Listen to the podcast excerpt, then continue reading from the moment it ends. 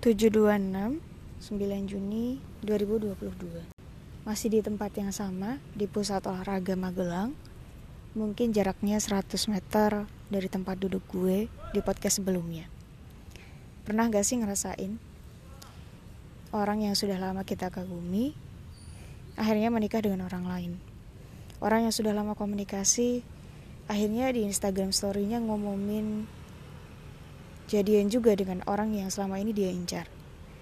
Orang yang sudah lama jadi teman curhat, akhirnya curhat juga tentang orang yang berhasil bikin dia jatuh cinta. Dan sayangnya, itu bukan lo. Jangan pede, bodoh. Jangan ngerasa jadi orang paling menarik, paling pantas disayang, paling baik, dan paling dikagumi semua orang. Lo tuh gak layak. Kita tuh kurang pinter.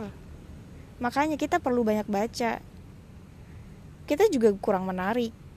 Makanya perlu banyak bikin karya. Kita bukan orang paling baik. Makanya kita perlu lebih banyak bantu orang. Gak semua orang suka lo.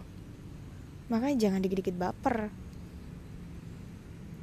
Bisa yuk tingkatin kualitas diri kita lagi. Insya Allah kok soal jodoh sudah diatur. Kelak ketika waktunya tiba, semoga Allah pertemukan dalam kondisi dua individu yang punya kualitas luar biasa.